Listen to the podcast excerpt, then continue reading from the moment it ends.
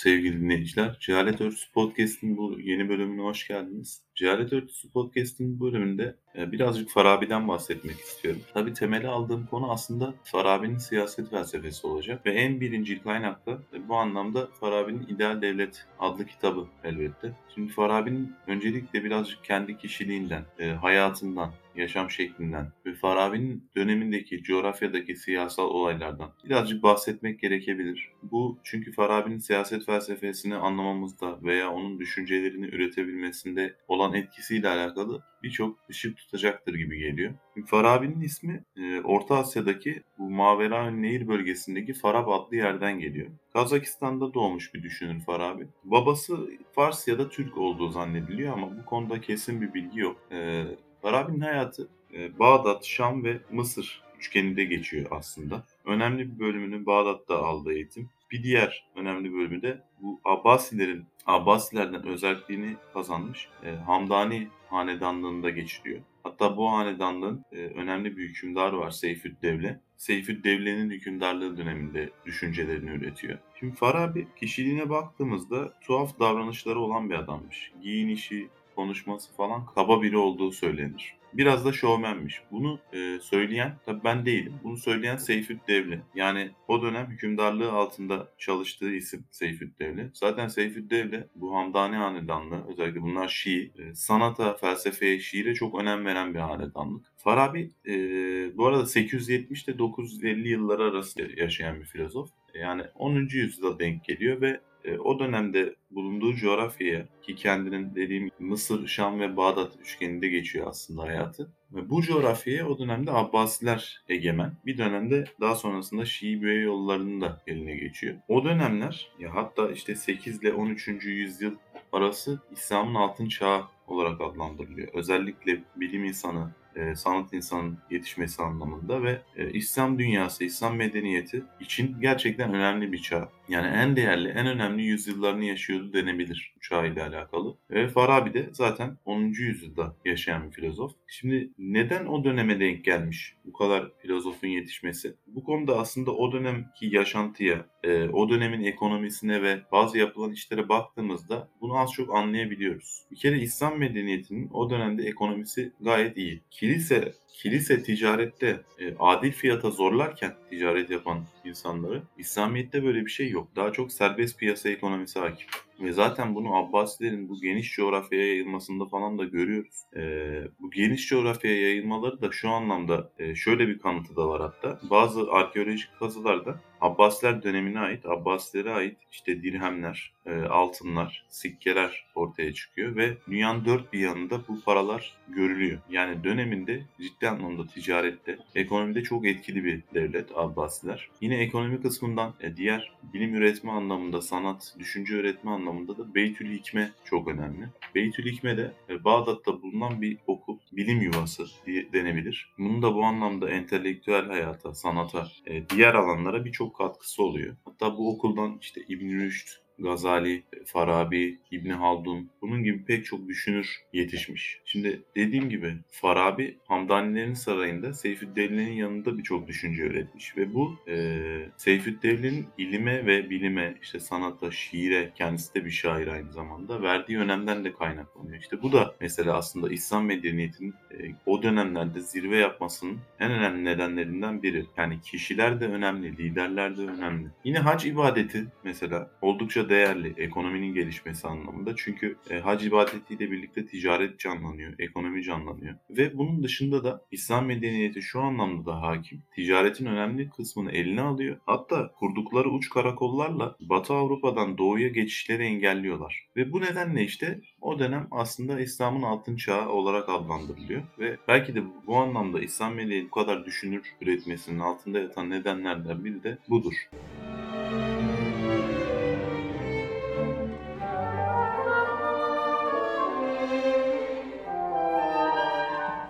Şimdi artık Farabi'nin e, yavaş yavaş siyaset felsefesine geçebiliriz. Ama tam olarak geçmeden önce Farabi'nin felsefesine de aslında değinmemiz gerekiyor. Farabi o döneminde getirdiği nedenlerden dolayı biraz da İslamiyetle felsefeyi aslında bağdaştırmaya çalışan, İslamiyetten yardım alan diyebiliriz. Veya işte felsefeden İslamiyetle alakalı yardım alan bir düşünür. Onları benzeştirmeye çalışıyor denebilir aslında. Yani Aristotelesçi denebilir, Platoncu denebilir. Ama siyaset felsefesinde bana kalırsa mesela Platon'a epey bir yakın. Bunu zaten anlattıkça siz de anlayacaksınız. Çünkü o da tıpkı mesela Platon gibi aslında Platon nasıl devletle insanı, insan bedenini benzeştiriyordu. Öyle bir analoji yapıyordu. Aslında tıpkısı yine Farabi'de de var. Farabi'de mesela amir organ meselesi çok önemli. Şimdi insan vücudu için amir organın Farabi, Farabi aynı zamanda tabii hani bir bilim insanı olduğu için insan bedenine de hakim, bir hani tıbba da hakim. Onun için amir organ insan bedeninde kalptir. Hatta kalpten sonra beyin gelir. Bu beyin de amir e, beyin de amir organdır fakat beyin ikincildir. Şimdi bu amir organ meselesinde tabi aslında bahsettiği şey şu. Bütün organlar aslında kalbe hizmet eder. Kalp bir yerde amir organdır ve diğer organların hepsi kalbe hizmet eder. İşte bu anlamda ona amir organ diyor. Zaten bu bizi işte onun siyaset felsefesine ve hatta tanrı düşüncesine götürecek. Zaten siyaset felsefesini bu sistem üzerinden inşa eder Farabi. Erdemli ve mükemmel şehir ona göre böyle bütün organları o canlı varlığın hayatını tam kılmak, bedenini e, tam olarak sağlıklı kılmak adına yardımlaşan tam sağlıklı bir bedene benzer diyor. Şimdi insanda amir organ olan kalbe nasıl diğerleri hizmet ediyorsa devlette de bir lider. Yani amir organ dediği şey burada da karşımıza lider olarak çıkıyor. Lidere de aynı şekilde liderin altındakilerin hepsi yardımlaşarak lidere hizmet etmek durumunda. Şimdi yine burada aslında onun tanrı ve varlık anlayışına e, kısaca değinecek olursam onun tanrı ve varlık anlayışı da bu temelde zaten gerçekleşir. Yani ilk nedenin diğer varlıklarla ilişkisi onun erdemli şehrindeki yani devletteki erdemli devletteki, ideal devletteki liderin durumuyla aslında aynıdır. Şimdi burada aslında şöyle bir üçlü çıkıyor ortaya. İnsan bedeni, tanrı ve devlet. Bedende amir organ, kalp, devlette lider. Bu varoluş içerisinde de aslında ilk neden. İlk nedenle kalp, lider aslında aynı yere denk geliyor. Çünkü bir ilk neden var ve onun altındakiler, şimdi burada bir hiyerarşi de var. İşte melekler, onun altında göksel cisimler, maddi cisimler. Hepsi bunların aşağı kadar inen bu hiyerarşide ilk nedeni takip ederler. İşte Erdemli şehirde de böyle olmalıdır. Şimdi Erdemli şehir demesinin nedeni de bu anlamda onu da belirtmek lazım. Farabi'nin siyaset felsefesinde ideal devleti aslında küçük devlet. Çünkü üç türe ayırıyor. Büyük, orta ve küçük milletler, devletler olarak. Onun için en mükemmel, en erdemli toplum şehir toplumudur aslında. Bu anlamda hep erdemli şehirden zaten bahsediyor Farabi. Şimdi peki bu erdemli şehrin yöneticisi yani devletin başındaki isim kim olmalı? Yani bu insan kim olmalı? Nasıl bir insan olmalı? Öncelikle Farabi'ye göre bu insan bir kere yaratılışça buna eğilimli olacak ve yöneticiliğin de kazanımlarını elde etmiş olacak. Çünkü bu anlamda Farabi liderlik sanatını gerçekten en üst mertebeye koyuyor. Zaten düşünce sistemi gereği de aslında en üstte olmak zorundadır. Çünkü lidere lider sadece hükmeder ve onun altındakiler ona hükmedemez. Şimdi burada tabi e, liderler, yöneticiler dünya tarihi içerisinde zamanla belki etkileri azalmış olabilir işte anayasalar vesaire ama e, baktığımızda dünya tarihine hala e, bazen liderlerin iki dudağı arasında yani devletlerin o şehirlerin diyebiliriz siyaseti bu iki dudağın arasında yani her an bir lider çıkıp bir savaş çıkarabiliyor. Yine devam edecek olursak e, Farabi için Platon'a benzer bir şekilde e, liderin filozof olması gerektiği söyledi. Tam olarak Platon da bunu söylüyordu. Ama onun için aslında aynı zamanda bir peygamberdir de yani Farabi için. Ona vahiy iner yani bir filozoftur ama işte tanrısal nitelikli tarafı da vardır. Ve bu aklı kullanır. Bu tanrısal nitelikli olan aklı kullanır. İşte geleceği bildiren bir uyarıcı gibidir. Tam olarak bir peygamber gibi. Şimdi Platon devletinde ne diyordu? Her fırsatta kendisi ve toplumu için en iyiyi düşünen diyor. İşte aynı şekilde Farabi'de de bu durum böyledir. Şimdi şimdi Platon devletinde filozofu ne diye adlandırıyordu? E, hiç değişmeyen şeye varabilen insan. İşte aslında Farabi'de de hiç değişmeyen şey Tanrı'dır. Yani mesele aslında yine Tanrı'ya ulaşmak gibi burada yorumlayabiliriz. Şimdi bu erdemli şehrin liderinin bazı özellikleri olması gerekir. Bu yöneticinin bazı özellikleri olması gerekir Farabi'ye göre. Şimdi bunların hepsinin gerçekleşmesi tabii tek bir insanda zor ve bu az gelen de bir şey zaten dünya tarihine baktığımızda da. Fakat Farabi'ye göre tabii bunların altısının özellikle gerçekleştirilmesi de yeterli aslında. Yani erdemli şehrin yöneticisinde bulunması gerekenler anlamında. Bunlar da işte organları mesela tam ve sağlıklı olacak diyor. Tıpkı zaten demin belirtmiştim. Tam ve sağlıklı bir beden. Zaten devleti de bu şekilde istiyor. Tam ve sağlıklı bir beden gibi. Yine o liderin anlama ve idrak yeteneği önemli olacak. Hafızası güçlü olacak ki zaten bunu e, birçok filozofun işte Platon'un daha sonrasında Schopenhauer'un, Aristoteles'in güçlü hafızaya değindiğini hep biliyoruz filozof olma, olacak kişi anlamında. E, uyanık olacak. E, bu uyanık olma meselesi aslında mesela bir delil buldu diyelim. O delil onu nereye götürecek? Bunu öngörebilmeli. Yani bu anlamda uyanık olacak diyor. Hitabet yeteneği güçlü olacak, güzel konuşacak. Bilgiye aç olacak ki bu yine filozofun bir özelliği. Sonra dürüst olacak, yalan söylememeli. Burada mesela Platon'la biraz ayrı düşüyor. Çünkü Platon'da devletinde biliyoruz ki hani beyaz yalanlar bazen söylenebilir. Yani Platon yalanı seviyor anlamında değil ama Platon'un devletinde yani liderin özelliği anlamında e, liderlerin bazen beyaz yalanlar söylemesi gerekiyor gerektiğini söyler. Yine yemeğe, içmeye, e, cinselliğe mesafeli yaklaşmalıdır. Yani burada aslında biraz Aristotelesçi zaten. E, çünkü Aristoteles'te iyinin biz orta olduğunu biliyoruz. Yani her şeyin ortasının iyi olduğunu biliyoruz. Burada tabii yemek, içmek, cinsellik gibi böyle hayvani dürtülerin bu dürtülerden uzak durma meselesinde e, stoacılara da aslında yaklaşıyor. Yüksek ruhlu, şerefli olmalı. Ondan sonra altına, dinara, dirheme bundan bahsediyor aslında. Bunlar onun için değersiz olmalı. Yine adaletli olmalı. Burada adaleti açacak olursak burada aslında bu da önemli bahsetmek istiyorum. Farabi'nin adalet anlayışında e, şimdi adil olmak, adalet biz daha çok Aristoteles'ten, Platon'dan e, anladığımız kadarıyla böyle bir eşitlik durumu falan vardı. Ama Farabi'de iş biraz değişiyor. Farabi için adalet yani değişik yerlere de götürebilir aslında konuyu. Adalet güçlünün güçsüzü yenebilmesi aslında. Farabi için. Bu tabii tartışmalı bir konu ama ya burada kısaca hani adaletten bahsedecek olursam Farabi'nin düşündüğü adalet aslında bu. Ve son olarak aslında 12. özellikte cesur olmalı. Yani yönetici cesur olmalı. Tabi dediğimiz gibi bunların tek bir insanda toplanması zor. Şimdi mesela Montaigne denemelerinde e, üstün tuttuğu 3 insan tipini söylüyordu. Bunlardan biri İskender'di. Mesela Nietzsche bir kitabında tam hatırlamıyorum herhalde Tan Kızıldığı'ydı. E, o kitapta e, Hz. Muhammed'in bir savaşçı, gerçek bir savaşçı olduğundan bahseder. Yine Mustafa Kemal Atatürk'ü buna örnek verebiliriz. Yani veya Napolyon'u örnek verebiliriz. Bu gibi liderler zaten e, Farabi'ye göre de her çağda bir tane gelebilecek liderlerdir. Yani çağları nasıl adlandırıyoruz. Dolayısıyla belki hani 50'yi 100'ü aşmayacaktır bile. Şimdi Farabi şunu da belirtiyor. Diyelim ki e, senin çağına böyle biri denk gelmedi. O halde ne yapman lazım? Burada eğer senin çağına böyle biri denk gelmediyse çözümü şu Farabi'nin. Daha önce bu şekilde gelen birinin kurallarına, koyduğu ilkelere göre hareket etmek ve onlar üzerinden siyaseti şekillendiriyor. Burada çözüm bu. Şimdi peki sonra gelen kişi e, bu 12 özelliğin hepsini taşımayacak. Ama sadece taklit mi edecek? Tabii ki de hayır Hayır. Burada e, şimdi en az 6 tanesinin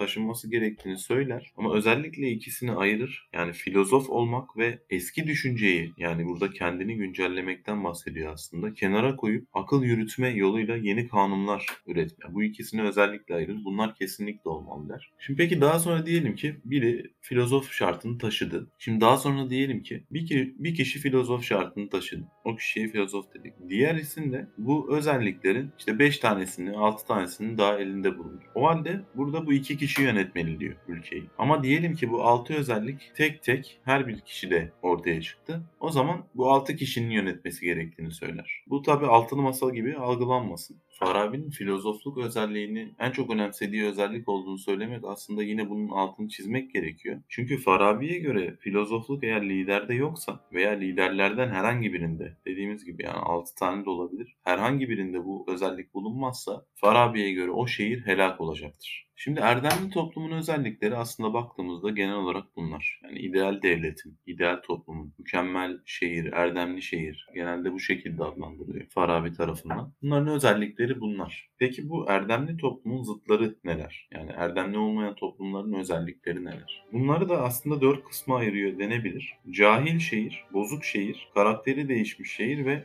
yolunu bulamamış şehir olarak adlandırıyor. Cahil şehir, cahil tabii ki de aslında bir şeyi bilmeme anlamındaysa burada aslında şu gelmeli aklımıza. Cahil şehir ona göre veya devlet diyelim mutluluğu bilmeyendir ve mutluluğu aslında aklına bile getirmeyen, bunu aramayan şehirdir. Çünkü hep dünyevi zevkler peşinde koşar. Farabi'ye göre cahil şehir. Şimdi bozuk şehir, bu şehirde yardımlaşma var. Çünkü Farabi'nin siyaset düşüncesinde biliyoruz yardımlaşma kavramı çok önemli. Fakat amaç yiyecek, içecek ve cinsellik. Yani tam olarak işte hayvani zevkler. Karakteri değişmiş şehir daha öncesinde erdemli olup daha sonrasında bozuk şehir veya cahil şehir haline dönen şehirden bahsediyor. E, doğru yolu bulamamış şehirden de şöyle bahsediyor. E, bunlar öte dünyadan sonraki mutluluğu amaçlıyorlar. Fakat e, bunların liderleri öyle olmadığı halde öyle gibi görünmeye çalışıyor. Kendine vahiy inmiş gibi davranıyor. Tam olarak bu liderlerden bahsediyor Farabi. Şimdi aslında tam burada Farabi'nin dindarlık üzerine bir görüşleri var. Buna değinmeden geçmek istemiyorum. Şimdi alemi yaratan bir tanrı olduğunu, işte bütün işleri kontrol eden, insan iyilik yapanları ödüllendiren, kötülük yapanları cezalandıran, böyle bir tanrı olduğunu insanlara anlatmak aldatmacıdan başka bir şey değildir diyor. Şunu söylemem lazım. Böyle bunları reddetmiyor. Bunu söyleyen kişiden bahsediyor. Çünkü söyleyen kişi ona göre bunu bir aldat yani e, bir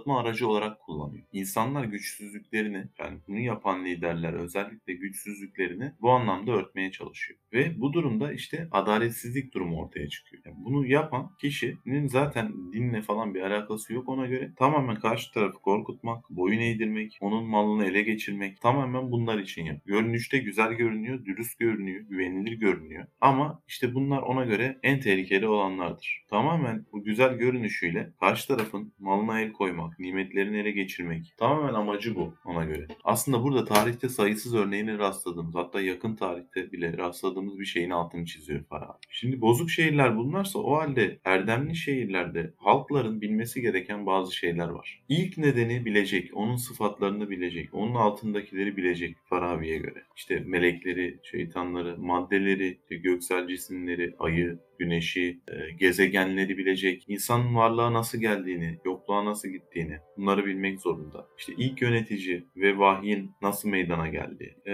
yine erdemli şehir olursan bu şehrin geleceği, eğer bozuk şehir olduğunda bu şehrin bahtının, şansının nasıl gideceği gibi konuları kesinlikle erdemli şehrin haklarının bilmesi gerekiyor. Ama elbette hepsi bilmiyor. Zaten tarih boyunca da görüyoruz ve cahillik, sapkınlık içerisinde olan şehirler de olacak. Şimdi bunlar Farabi'ye göre şu gibi yollara sapıyor. Şunu diyenler var. İşte değişim var. Değişimden dolayı hiçbir şeyi bilemeyiz. Bunu söyleyenler var. İşte her şey zıtlıklarla birlikte var olur ve zıtlıklar da birbirini yok eder diyenler var. Yine e, Thomas Hobbes'tan işte 500 yıl önce belki söylediği bir şey. Hani insan insanın kurduğudur diyenler var. Yani insanlar birbirleriyle hep savaş halindedir. Devletler bu sebeple vardır. Farabi'ye göre böyle bir toplumda adalet olmayacaktır. Yani buna da karşı çıkıyor. Yine bağlılık, sevgi meselesi önemli. İşte bazıları der ki bağlılık var ama bu aynı atadan gelenler arasında var der. Yani burada ortak atadan gelme fikrini ön plana çıkarıyor. Bu aslında biraz ırkçılığa olan bir eleştirisi gibi duruyor. İşte kimileri bu bağın, insanlar arasındaki bu oluşan bağların hısımlıkla yani evlilik bağıyla oluştuğunu söylermiş Farabi'ye göre. Kimileri sözleşmelerle, insanların birbirleriyle imzaladığı sözleşmeler. Yine kimileri der, diyor ki e, işte dil, karakter, mizaç benzerliğinden dolayı insanlar birbirine bağlanır. Bazısı ortak yerlerde oturmadan kaynaklı insanların birbirine bağlandığını söylüyor. Yani mesela aynı binada oturan insanlardan dolayı işte aynı mahallede, aynı sitede, aynı şehirde. Şimdi bunların hepsinden farklı olarak Farabi'ye göre aslında toplumları oluşturan şey insanların birbirlerine duydukları ihtiyaçtan başka bir şey değildir. Yani aslında insan toplumsal bir hayvandır. Bunu söylemek istiyor. İnsan doğal olarak toplumsal ve diğerine ihtiyaç duyan bir varlık. Muhtaç bir varlık. İşte tam olarak bu ihtiyaç kavramını ele alırsak Tanrı hiçbir şeye ihtiyacı olmayan bir varlıktır. Fakat onun altındakilerin hep Tanrı ve diğerlerine ihtiyacı vardır. Yine insan vücudunu düşündüğünüzde kalp hiçbir varlığa ihtiyacı olmayan ama diğerlerinin hep ona ihtiyaç duyduğu bir varlıktır. Ve devlette de durum aynıdır. Hükümdar, lider sadece hükmeder, kimseye ihtiyaç duymaz. Yani böyle olmalıdır. Oysa onun altındakilerin hem ona hem de diğerlerine ihtiyacı vardır. Farabi ile alakalı kısım bu. Farabi'nin siyaset felsefesiyle alakalı kısım bu. Beni dinlediğiniz için teşekkür ederim. Umarım beğenmişsinizdir. Beğendiyseniz e, bunu gösterin, paylaşın ki bu da yapan kişiyi en azından motive etsin. Tekrar beni dinlediğiniz için teşekkür ederim.